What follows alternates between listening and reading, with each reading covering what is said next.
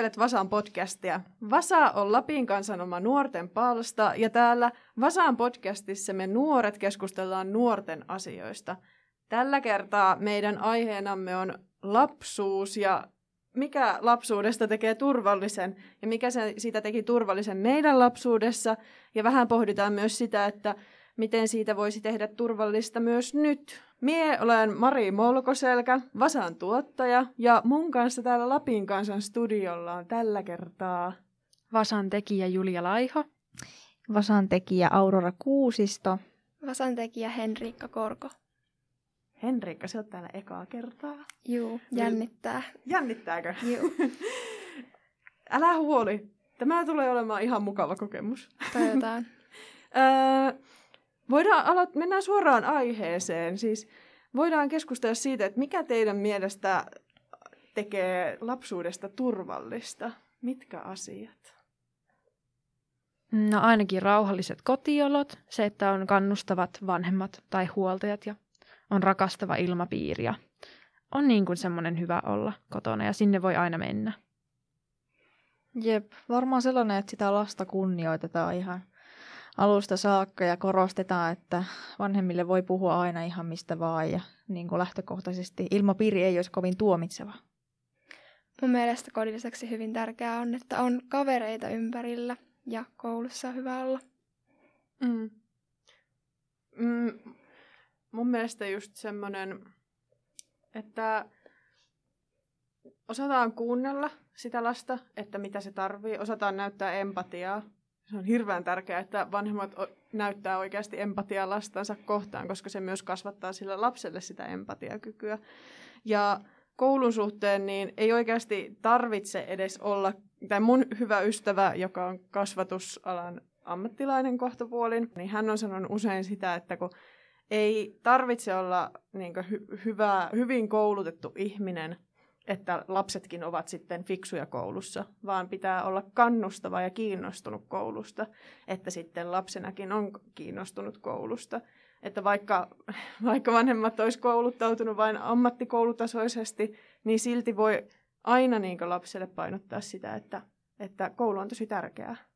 Että ei niin vähäteltäisi sitä yhtään että, että lapsi voi kumminkin olla mitä tahansa, jos hän niin saa siihen kotona kannustusta, niin se on mun mielestä kyllä myös yksi sellainen tae sille, että koulu on mielekästä, kun siellä kumminkin vietetään tosi paljon aikaa.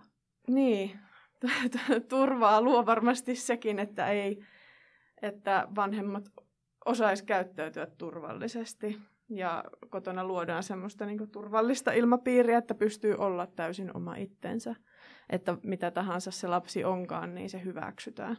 Niin se on varmasti yksi asia kanssa.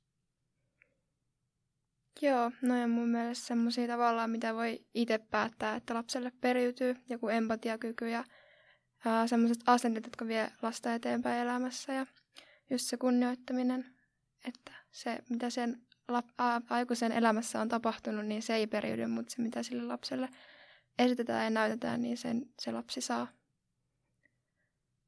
Jep, tuo on kyllä ihan totta, että vaikka olisi ollut itsellä tosi rankka lap, niin elämä ylipäätään, niin sen ei tarvi, ei, vanhemman ei ole pakko luoda rankkaa elämää sille lapselle. Että sille voi vain ja ainoastaan antaa sitä niin parasta. Ja kyllä me ainakin itse koen tosi tärkeäksi myös, että mikä omassa kodissa, että vaikka, niin kuin, vaikka alkoholikin olisi ollut osana mun vanhempien elämää, en tiedä kuinka vahvasti, niin se on nimenomaan se, että minä en tiedä.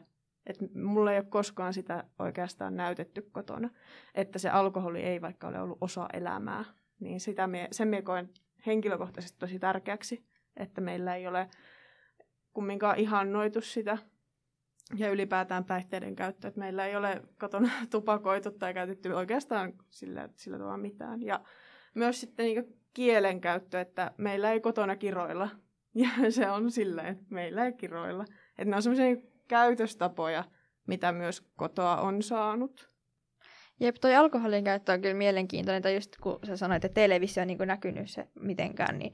Mutta toisaalta mun mielestä lapselle voi myös opettaa se alkoholin käytön silleen, että, että näyttää, että miten sitä niin kuin nautitaan fiksusti. Esimerkiksi omat vanhemmat niin kuin on aina nauttinut alkoholia niin kuin silleen fiksut, niin kuin ruoan kanssa lasi viiniä tai niin kuin tällainen. Ja sitten ne on sanonut, että no tämä on vaan niin osa tätä ruokailua vaikka. Että sitten se on huomannut, että okei, että no, tämä on tämmöinen osa elämää. Että sitten siihen niin kuin, ei ole syntynyt oikein mitään sellaista niin kuin konfliktista asennetta. Joo, ehdottomasti vanhemmat voi omalla esimerkillään näyttää sille lapselle, että miten kannattaa käyttäytyä ja mikä on normaalia ja, ja minkälaisia arvoja kannattaa elämään ottaa. Turvallisuuteen totta kai myös liittyy sitten sellainenkin aspekti, että, että kyllähän niin rahaa tietyllä tavalla tuo perheeseen myös turvaa. Että jos on hyvä taloudellinen tilanne, niin se varmaan myös näkyy siellä kotona jollain tavalla. Et, että koti vaikka sijaitsee vähän paremmalla alueella, niin sehän luo automaattisesti turvaa ö, lapsenkin elämään. Mutta mitä muita niin talouteen liittyviä asioita teillä tulee mieleen juurikin siitä että millä tavalla sitä turvaa luo? No ainakin silleen, että on ihan ruokaa kotona ja semmoiset perustarpeet saadaan siinä lapsen elämässä täytettyä. Ja sitten, että voisi niin tarjota lapselle elämyksiä, että parhaimmillaan hän voi käydä vaikka perheen kanssa yhdessä matkalla tai elokuvissa tai vastaavaa. Jep. Ehkä itsellä näyttäytynyt sillä lailla taloudellinen tilanne kotona aina jotenkin sille, että, että on puhuttu hirveästi sit niinku siitä, että no, no kun ei meillä oikein rahaa tehdä tätä, tai niinku, että niinku aina on ollut sellainen käsitys, että no ollaan tiukilla tai jotain tällaista, niin sitten se ehkä itsellä näyttäytyy sitten silleen, että niinku, ehkä sitten tälleen vanhemmalla iällä, voinko mä puhua niin, mä oon 21 vasta, mutta, mutta tota, niin, niin, sitten itse ehkä jotenkin alitajuisesti sitten luo semmoista niin kuin, turvallisuuden pohjaa sitten sillä niin kuin rahalla, että mä, mä oon hirveän niin kuin, kitupiikki, että niin kuin mä mietin monta viikkoa, jos mä ostan jonkun asian ja, ja niin kuin, mä saan siitä kyllä kuullakin, mutta tota, mulla tulee mieleen yksi esimerkki, kun mä siis muistelen jotenkin, että Jallis Harkimo on niin puhunut kanssa tästä samasta ilmiöstä. hän on siis aika varakas, mutta hänellä oli ilmeisesti myös niin lapsuudessa jotain tällaista samaa tapasta, että hän niin vieläkin miettii, että yksikin kokispullo kaupasta, että se on liian kallis vaikka niin kuin suhteutettuna siihen varallisuuteen. Et niin kuin, mulla on vähän samanlainen, ei, ei nyt niin kuin varallisuuden tilanne ei ole samanlainen, mutta se ajatusmalli on samanlainen. Että kun tämä on silloin ollut niin kuin, vähän niin kuin pahe, tämä ostos, niin tämä on vähän niin kuin vieläkin, vaikka se ei nyt niin kuin maailmaa kaataisi. Sut pitää joskus vielä törsäämään ihan kunnolla.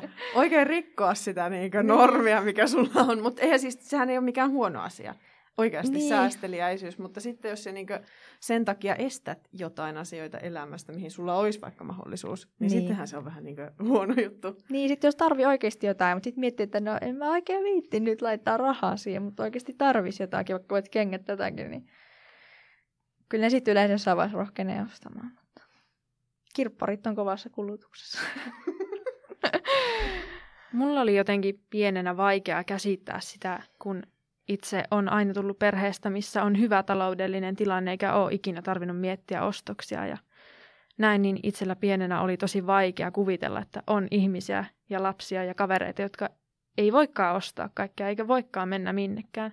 Että mulla oli paras kaveri sellainen, joka asui kaksiossa, jossa oli kolme ihmistä ja hänellä tota, ei vaikka vanhemmilla ollut omaa makuuhuonetta.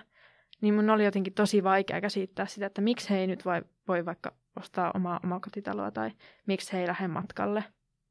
Tai miksi heillä ei vaikka ole tietokonetta. Niin. Tuohon, joo. Itse ei ole ikinä ollut siinä tilanteessa ehkä, että olisi ollut niin paljon varallisuutta, että sitten että voisi niinku ajatella tuolla tavalla, että mi- miksi jollakin ei sitten ole. Tai var, niin, onhan ihmisiä, joilla on vielä vähemmän tuloja tai niin rahaa, mitä itsellä on ollut lapsuuden aikana, koska on ollut vähän samankaltaista kokemusta kuin Auroralla, että ollaan eletty silleen kädestä suuhun käytännössä ja yrittäjäperheessä, niin ei mekään, ei me olla, me käytiin kolmella matkalla mun lapsuuden aikana oikeasti, vai neljällä. Että ei me, ei, ei me käyty missään, ja kesällä ei ikinä ollut lomia, koska meillä oli maatila, niin me tehtiin aina joka kesä vaan töitä kotona. että, mutta siis se oli kivaa, ei, ei me niinku sitä moiti. Mun mielestä mulla oli tosi ihana lapsuus ja mukava lapsuus, mutta ei, ei siinä niinku ylimääräistä ollut paljon. Jep, totta kai siis mullakin pakko niinku vielä täsmentää, että on niinku aina ollut just niinku ruoka ja vaatteet ja kattopään päälle, että silleen niinku, niinku jostain näkökulmasta on todella vauraasti eletty, mutta, niinku, mutta et mä muistan, että sitä puhetta on ollut paljon sitten siitä, niinku, että, että rahat olisi silleen tiukilla. Et sit se on jäänyt mieleen. Joo, mun mielestä toi on just hyvin paljon sen turvallisuuden kannalta tärkeää niin sen lisäksi, että onko rahaa vai ei, niin se, että miten siitä puhutaan. Niin kuin vaikka just siinä, vähän sama kuin siinä alkoholin käytössäkin, että jos lapsille koko ajan sanotaan, että meillä ei ole nyt rahaa, niin sille lapselle tulee huoli siitä. Jos taas niin kuin piilotellaan ja ollaan sillä että menee tosi hyvin, osta vaan kokista, mutta sitten ei oikein mene, niin sitten sillä lapsella voi tulla niin kuin myös siitä, kyllä lapsi näkee, että lapselle tulee taas huoli, mutta jos on lapselle rehellinen ja kertoo, että mikä on tilanne ja yrittää saada lapsen ymmärtää, niin sit se voi ehkä mun mielestä olla se paras vaihtoehto tavallaan. Jep, kyllä. Siis rehellisyys ylipäätään, että sanotaan sitten suoraan, että mitä tekee tai miten paljon sitä rahaa vaikka on. Mietin, miten se aiheuttaa ehkä stressiä ja semmoista ulkopuolisuuden tunnetta lapselle, joka ei vaikka omien kavereiden kanssa voi mennä shoppailemaan tai elokuviin tai johonkin lyhyelle matkalle. Että varmasti luo ihan hirveätä ulkopuolisuuden tunnetta, kun ei pääse sen oman perheen rahatilanteen takia mukaan mihinkään. Mm. Sitä, sitä, siis muistan omia semmoisia ajatuksia, varsinkin, no ehkä alakoulussa elin vielä aika pienessä kylässä, jossa tulotaso oli aika samanlainen kaikilla, ei yhtä niin tiukkaa. Mutta sitten kun meni isompaan kouluun ja näki ihmisiä, joilla oli, tai niin meidän luokallakin oli ihmisiä, joilla oli paljon paremmat tulot kuin mitä meillä kotona, niin sitten kun vaikka näki, että ne joka vuosi meni jonnekin ulkomaan matkalle, tai he vasta oli Rovaniemellä käynyt soppailemassa jotain vaatteita, niin sitten aina itsellä oli semmoinen, että aa joo, no niin, ei mulla ole, kun ei vaan ole. Ja silloin mietti, että mm, no oispa kiva, jos mullakin olisi. Mutta ehkä sitä sitten hankki kumminkin sitä onnellisuutta aivan muista asioista, niin vaikka ystävistä ja harrastuksista. Että sitten mä ajattelin, että no sillä on, mulla ei. Selvä. Mutta varmasti joillekin se on vaikeaa niin aina vaan seurata vuosi vuodelta, kun jotkut niin on tosi hyviä, hyvätulosia ja itse ei niitä asioita saavuta. Varsinkin niin nyt, kun jokaisella on tosi paljon hienoa elektroniikkaa ja se maksaa hyvin paljon, että jos ei vaikka ole sitten sellaista puhelinta kuin kaikilla muilla on, tai jos ei ole sellaisia pelejä kuin kaikilla muilla on, niin se on varmasti vähän katkeruutta tai kateutta aiheuttava tunne. Tässä tulee myös se, että eihän se raha kuitenkaan tuo sitä turvallisuutta siihen perheeseen. Että sen kyllä tuo ihan täysin muut asiat. Että vaikka itsellä oli hyvä rahatilanne perheessä koko lapsuuden, niin silti ei aina ollut turvallinen olo kotona, koska siellä kotona oli sitä poissaolevuutta ja väkivaltaa, sun muita asioita, mitä se raha ei sitten poista. Että lapsena ei oikein arvostanut sitä rahaa, vaan olisi tarvinnut ihan muita asioita siltä omalta perheeltä. Mitä ne asiat sitten on, mitä niin nimenomaan kaipaa? No huomioon ottavuus, semmoinen rakkaus ja välittävyys, että tulee semmoinen tunne, että vanhemmat välittää ja on kiinnostuneita sun asioista. Ja se, että on semmoinen hyvä keskusteluyhteys, eikä vaikkapa pelkää olla kotona, niin ne on kyllä ihan peruspilareita perheessä. Ja vaikka olisi kuinka paljon rahaa, niin se raha ei noita asioita korvaa. Niin ei se ole mikään huomionosoitus, että ostetaan joku uusi lelu. Ei todellakaan. Niin, että huomionosoitus on se, että oikeasti ollaan läsnä silloin, kun pitää olla.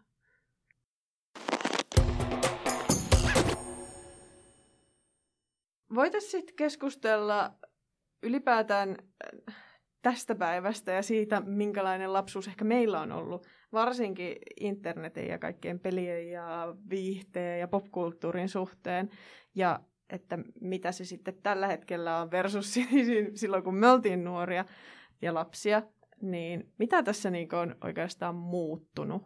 No ainakin se, että nykylapset suorastaan niin syntyy tabletti tai kännykkä kädessä, että heille se some on ihan vauvasta asti niin kuin juttu että itsellä niin kuin se some alkoi nousta siinä ala-asteen loppupuolella. Että vaikka ykkösluokalla niin oli simukkapuhelin, eikä silloin katsottu mitään YouTubea tai ei ollut TikTokia tai mitään. Että miten se sosiaalisen median jatkuva läsnäolo vaikuttaa siihen lapsen kehitykseen. Joo, mä oon elänyt tuon murroksen tavallaan ihan niin kuin aitio paikalta, että kun mä olin lapsi, niin kuin pieni lapsi, niin me leikittiin naapureiden kanssa ulkona sillä joka ikinen päivä aamusta iltaan. Ja piti äitin huutaa, että nyt syömään ja nyt nukkumaan. Mutta nyt se on äh, silleen, että ei, ei enää lähdetä leikkimään, vaan se niin kuin kavereiden kanssa vuorovaikuttaminen on siellä netissä. Ja äitin pitää sanoa, että nyt ulos eikä että nyt, nyt sisälle. Anteeksi, että me nauramme, mutta on jotenkin niin kuin...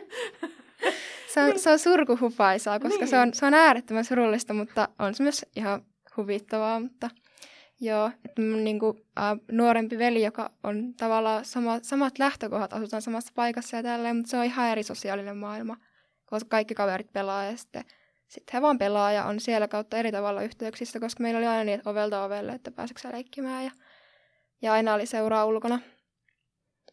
Jep, mulla tulee mieleen, kun mä olin ala-asteella just niin kuin vitosella ja kutosella, niin mulla oli jo silloin just niin kuin se, vähän niin kuin se sosiaalinen maailma siellä netissä, että mä olin, mä olin kova happohotellin kuluttaja. Siellä oli, semmoinen, siellä oli sellainen tota, tylypahka roolipeli. Siis joo, se, se oli mun elämä siihen aikaan. Ja tota, niin, niin, mutta oli myös ihan sairaan vaikea saada irrotettua niin sitä näytön äärestä, että kun me aina laitettiin kavereiden kanssa joku tekstiviesti, no niin nyt pelaamaan, ja sitten me oltiin koko ilta siellä, niin kuin, että happohotel meni kiinni silloin joskus kello 12 yöllä, että sitten loppu pelit, mutta niin kuin mä sain sieltä sellaisia kavereita, jotka, joiden kanssa mä oon edelleenkin yhteyksissä, eli niin kuin mä loin siellä taas niin kuin aika niin kuin elinikäisiä semmoisia ystävyyssuhteita, että niin kuin, mun mielestä se on aika mielenkiintoinen näkökulma myös tähän keskusteluun, että niin kuin, voiko siinä olla jotain mahdollisuuksia kenties myös. On, on siis varmasti. Nimenomaan parhaimmillaan siinä on, mutta happohotellissa nimenomaan se hyvä puoli, että se meni kiinni. Niin oli, että siinä oli vähän niin kuin ehkä jopa sellaista pientä kasvatuksellista näkökulmaa, että no niin, lapset viimeistään puolilta ei koneelta. Että... Aikaisemminkin olisi voinut, niin. mutta kyllä se puolilta ei. No niin, jep. Mm. Mulla taas ää, älypuhelimet tuli silloin, kun minä menin lukioon tai joskus ysiluokalle. Niin, no joo, olihan meillä puhelimet, siis koko ala-asteen iän olen puhelimella, tai että mulla on ollut puhelin ja olen pelannut sitä matopeliä ja on ollut MP3-soittimia ja on ollut tietokoneita ja kaikkea mahdollista, millä niitä on päässyt värkkäämään, mutta sitten se, että, että oikeasti semmoinen some, no Facebook tuli silloin koihin, kun itse on ollut yläasteella, että silloin vähän vietti siellä kumminkin aikaa, mutta se ei ollut niin koko ajan siinä käden ulottuvilla se some, että sinne piti niin kirjautua ja siellä oltiin ja sitten hengattiin ja sitten oli niin tietty aika, milloin siellä oltiin. Ja kyllä meillä tosi vahvasti kotona, varsinkin lapsena, rajoitettiin sitä niin koneella, tietokoneella oloaikaa ja ohjelmien katseluaikaa, mitä oli ja se tuntui ihan normaalilta, että sanottiin, että no, että no niin, että sulla on, että, että nyt vanhemmat menee töihin, meillä on kumminkin navetta, että oli aina aamun navetta, sitten oli iltanavetta, niin iltanavetan aikaan saatte olla, se kestää sen muutaman tunnin, kolme tuntia, ja sitten se loppuu. Tai että se on kaksi tuntia, ja sitten sun pitää tehdä läksyt siinä viimeisen tunnin aikana. Että se on siinä. Sen jälkeen ei enää. Ja sitten illalla tehdään kaikkea muuta kuin vaan tuijotetaan ruutua tai sitten tuijotetaan ruutua yhdessä, katsotaan jotain pumtsipumia ja silleen, että se on niinku sosiaalisempaa. Mutta että se oli ihan, tai se oli ihan toisenlaista, entä nyt? Mä ainakin muistan, että koulussa silloin ala-asteella puhuttiin oikeasti niinku ruutuajasta, että se on niinku joku tunti-viiva kaksi. Ja sitten meillä oli jotain lappuja, mihin piti viikon ajan kirjata päivän mittaan, että kuinka paljon sä oot ollut tietylläkin laitteella – mutta nykyään niin ei oikein ole enää sellaista käsitettä kuin ruutuaika, että ne lapset ja nuoret viettää sen ihan normaalin ajan siellä ruudun ääressä. Ja semmoinen niin moraali melkein tuntuu, että itsellä on ainakin poistunut. Ihan siis vaan niinku, niinku ruutuajasta. Ne muista, siis mä oon lukenut vanhoja päiväkirjoja, mulla ei demikalenteri, ja mä olin kirjoittanut sinne.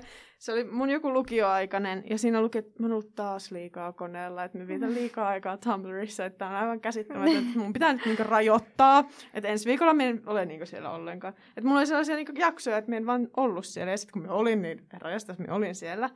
Mutta sitten nyt on vaan silleen, Aa, niin joo, että mä oon koko ajan somessa. Että mä, mä oon koko ajan jossakin Instagramissa. Ja sitten kun joku sanoi, että nyt minä pidän somepaastoa viikon, niin vaan sitä, huhu, miten tuo pystyy.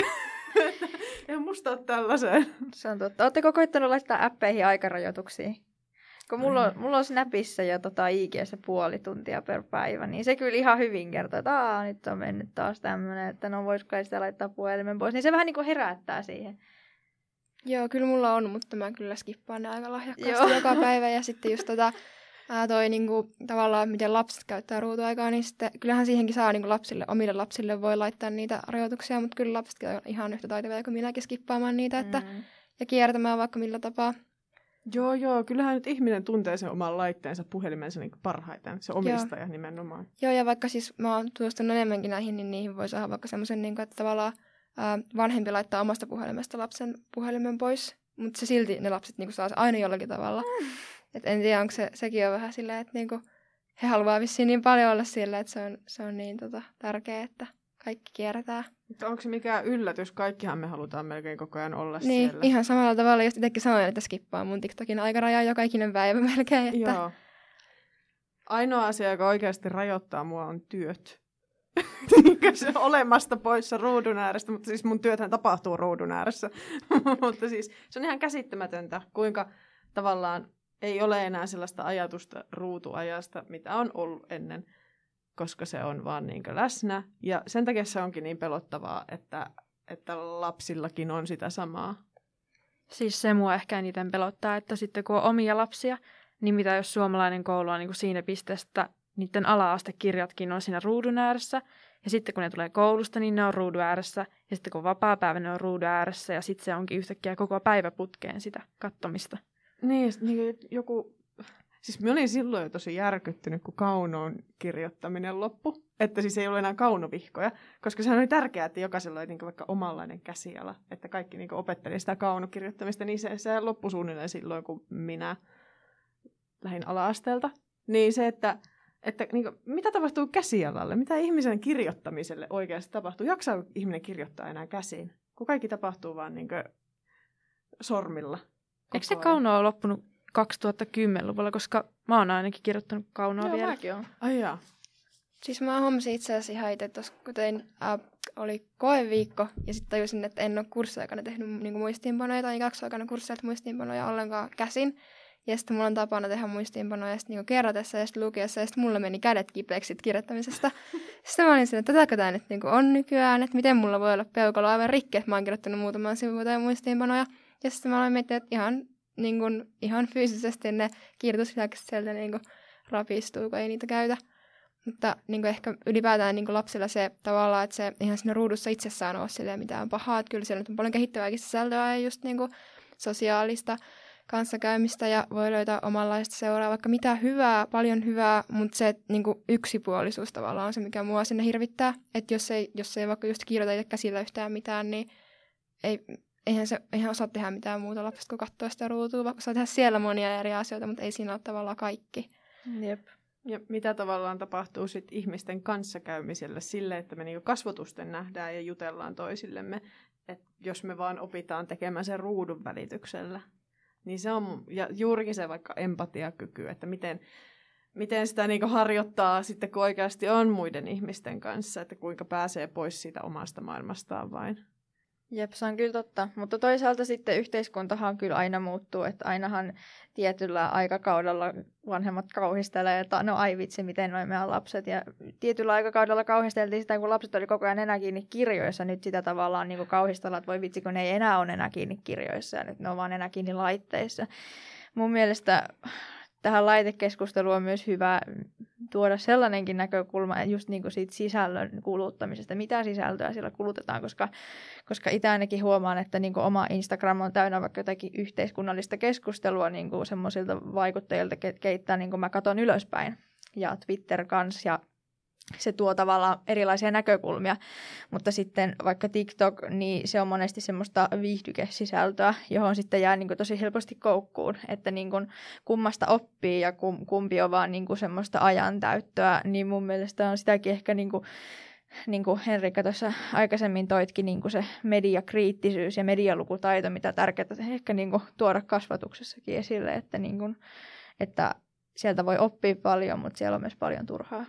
Niin, ja just se, että lapsille nimenomaan luodaan sellaista sisältöä ja ihan niin kuin lapset kiinnostuukin enemmän siitä sisällöstä, mikä on nopeatempoista ja, ja semmoista niin kuin ei-opettavaista sisältöä, eli viihteellistä, niin mun mielestä vanhemmilla olisi tässä erityisesti se vastuu, että mitä ne lapset siellä TikTokissa tai IGssä tai YouTubessa katsoo, koska ei kaikessa ole samalla lailla niin kuin ikärajoja kuin vaikka elokuvissa ja sarjoissa on meidän aikaa ollut. Niin se voi olla hyvinkin vahingollista sisältöä, mitä ne siellä katsoo. Nimenomaan. Jotenkin sitten se, että, että me, me en voi niinku ymmärtää sitten semmoista mussutusta, että niinku ei, voi, ei pysty rajoittamaan, ei, ei ole keinoja, bla bla bla.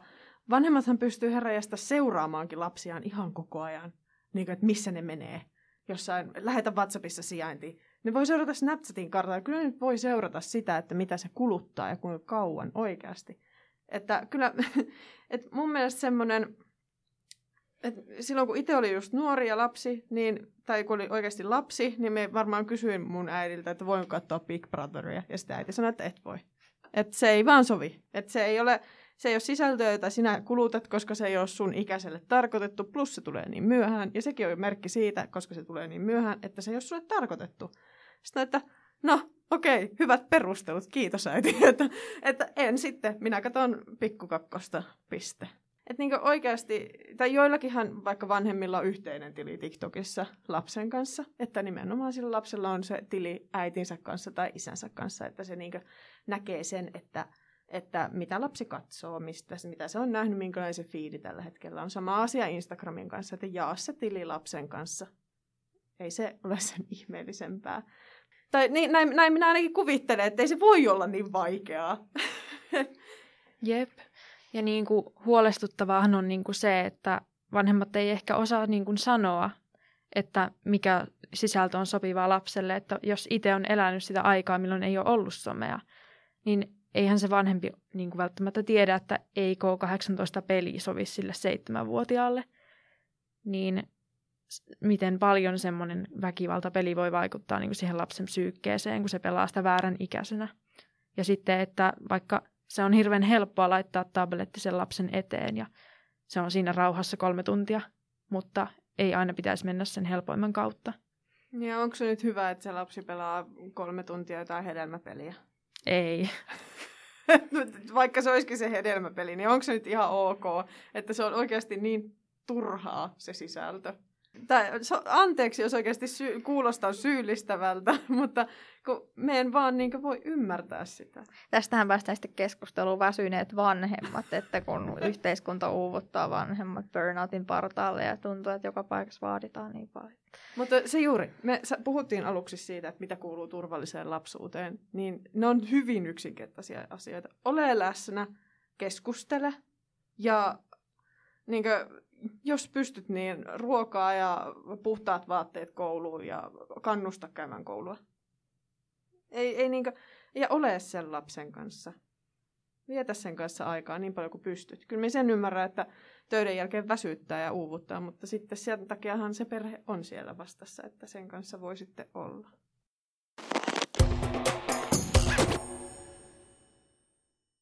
Onko teillä minkälainen näkökulma lasten hankintaan, että haluatteko itse lapsia tai ette? Niin jos ette, niin mitkä on niinku niitä syitä, että miksi ette?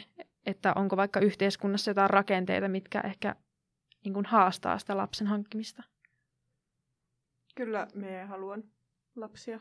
Ja olen ajatellut, että se on asia, jonka haluan tapahtuvan muutaman vuoden sisällä. Että se on ihan, se on mulle tosi selkeä ja semmoinen oikeasti iso haave. Ja sitä on konkretisoinut aika paljon henkilökohtaisessa elämässä ja sen takia ei tietyllä tavalla ei enää ehkä haaskaa aikaa, niin kuin nuoruudessa ehkä, että on sille vaan mennyt ja ollut, ei ole välittänyt mistään ja elänyt sinkkuelämää tosi rennosti. Ja Mä että nyt on sille, että, joo, että mulla on tämmöinen haave, mutta me eihän me nyt voi, tai juurikin se, että jos teillä tuntuu siltä, että no en nyt tiedä, niin me olisin sanonut samoin 21-vuotiaana, mitä 18-vuotiaana. Joo, itsellä olisi niinku haaveena, että ensimmäisen lapsen saisin siinä 24-26-vuotiaana. Mutta se ehkä just pelottaa siinä lapsen hankinnassa, että, että miten niin kuin koulunkäynti ja työllistyminen, että voiko sitä lasta hankkia niin nuorena, että meneekö sitten koulu ihan huonosti tai voiko olla, että ei pääse töihin, varsinkin jos haluaa sitä lisää lapsia nuorena. Ja sitten niin kuin se, että kun on paljon puhuttu siitä, että suomalainen koulujärjestelmä, että se on menossa huonoon suuntaan, että haluaako sitten omia lapsia laittaa kouluun, missä on hankala opiskella ja on rauhatonta. Hmm. Jaa, en tiedä, mulla on ehkä, mä muistan, että mulla on ihan siis pikkulapsesta asti ollut tosi jotenkin jännä suht, niin kuin haastava suhtautuminen niin kuin silleen, niin kuin niin kuin synnytykseen itse niin kuin omassa kehossa tai sille, että, että mä en niin kuin ihan varma ole niin kuin siitä hommasta. Mutta tota, niin, niin, kyllä mä... Ei niin, kukaan ole. Niin, Älä huoli. Joo, no, näin, mä, näin mä oon kuullut. Mutta tota, niin, niin, kyllä olisi, olisi ihan kiva niin kuin, saada mitä kautta tahansa sitten se päätyykään tulemaan, niin ehkä vaikka yksi lapsi, mutta, mutta se tapahtuu joskus sitten var, vaikka kun mä oon 30 tai jotain, että, että sitten vasta kun mä oikeasti niin kuin kypsä aikuinen, niin sitten vasta.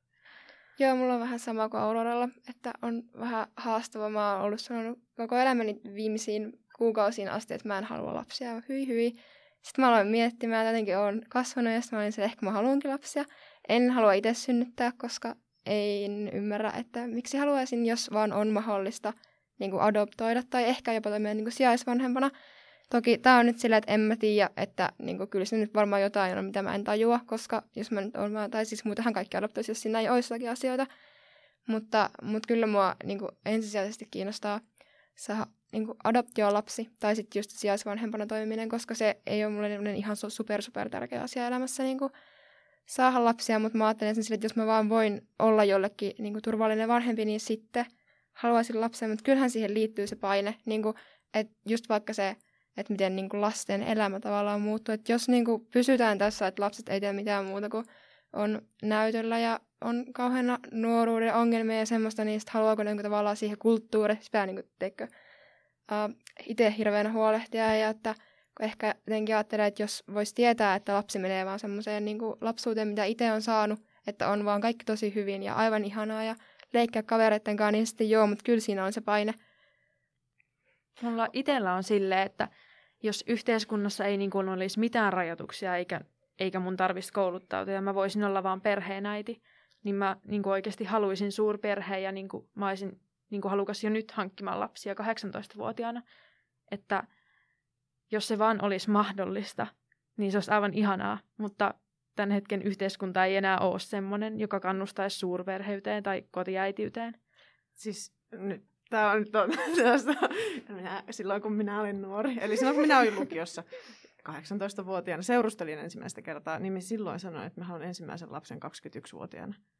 No hups, keikkaa, mä oon nyt 25, eikä me en edes tiedä, mitä silloin 21-vuotiaana oli mielessä, mutta ei todellakaan ollut lastensaanti. Että se oikeasti siis kaikki aina puhuu siitä, että no sitten alkaa haluttaa lapsia, kun oikeasti alkaa lähe, läheiset ihmiset niitä saamaan, niin se on just niin. Että että mulla, on, mulla alkaa olla ympärillä paljon ystäviä, jotka on niin kuin, saanut, saamassa ehkä jo enemmän, kuka tietää, niin silloin se tulee se, että vitsit, että, että olisipa mullakin tollasta. Olisipa mullakin tuo niin kuin, asia.